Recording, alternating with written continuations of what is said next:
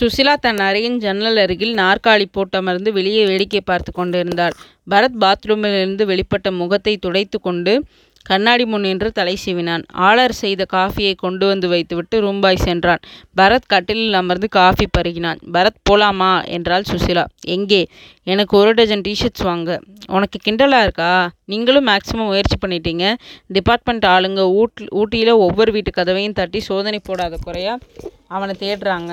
அவன் என்ன அவன் என்னடான்னா ஃபோன் பண்ணி கல்யாணத்துக்கு முகூர்த்த நேரம் சொல்கிற மாதிரி நாளைக்கு மூணாவது கொலைன்னு சொல்லிட்டான்.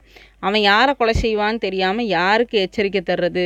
யாருக்கு பாதுகாப்பு தர்றது? ஹனிமூன் தம்பதி எல்லாருக்கும் பாதுகாப்பு தர்றதுன்னா தமிழ்நாடு போலீஸ் பூரா வரணும் இங்கே எல்லாரையும் ஊருக்கு போங்கன்னு மைக்கில் அறிவிச்சா பீதி ஆகிடும் ஊட்டியே காலி ஆகிடும் டிபார்ட்மெண்ட்டுக்கு கேவலமாகிடும் எஸ்பி மண்டே பிச்சுக்காத குறையாக தவிக்கிறார். இனிமேல் நீங்கள் என்ன செய்ய போறீங்களா? என்றால் சுசிலா. அவளை வெற்று பார்வை பார்த்தான். சுசி அவனை பற்றி நமக்கு என்ன என்ன தகவல்கள் தெரியும்? அவன் எப்படி இருப்பான்னு அடையாளம் தெரியும். எப்படி தெரியும்? அதான் நீங்களே நேரில் பார்த்துருக்கீங்க கேசட்லேயும் பார்த்தோம். ரெண்டாவது கொலையில அவன் இதே அடையாளத்தோட ஈடுபட்டிருக்க மாட்டான் சுசி. நிச்சயம் மார்வேஷத்தில் வந்திருக்கணும். சரி, அவன் ஊட்டியில் இல்லை அநேகமாக கோயம்புத்தூரில் தங்கிட்டு ஊட்டிக்கு வந்து போயிருக்கணும். சரி, அதான் கோவையிலேருந்து வர்ற பஸ், கார் எல்லாத்தையும் நிறுத்தி பார்த்துட்ருக்காங்களே அவன்கிட்ட ஒரு விசித்திரமான பேனா இருந்தது. ஆமாம் ஜேசி சங்கத்தில் கொடுத்தது.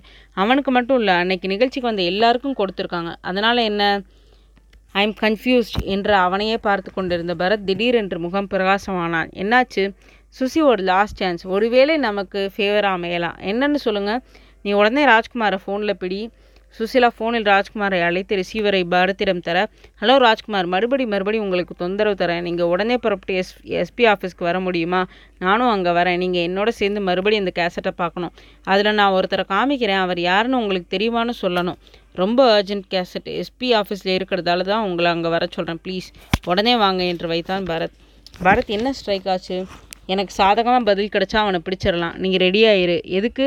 முத்தத்துக்கு. உடம்புல எனக்கு இஷ்டப்பட்ட இடத்துல கொடுக்கறத ஒரு நிபந்தனை வேற எடுக்க மறந்துடாத. வா போகலாம்.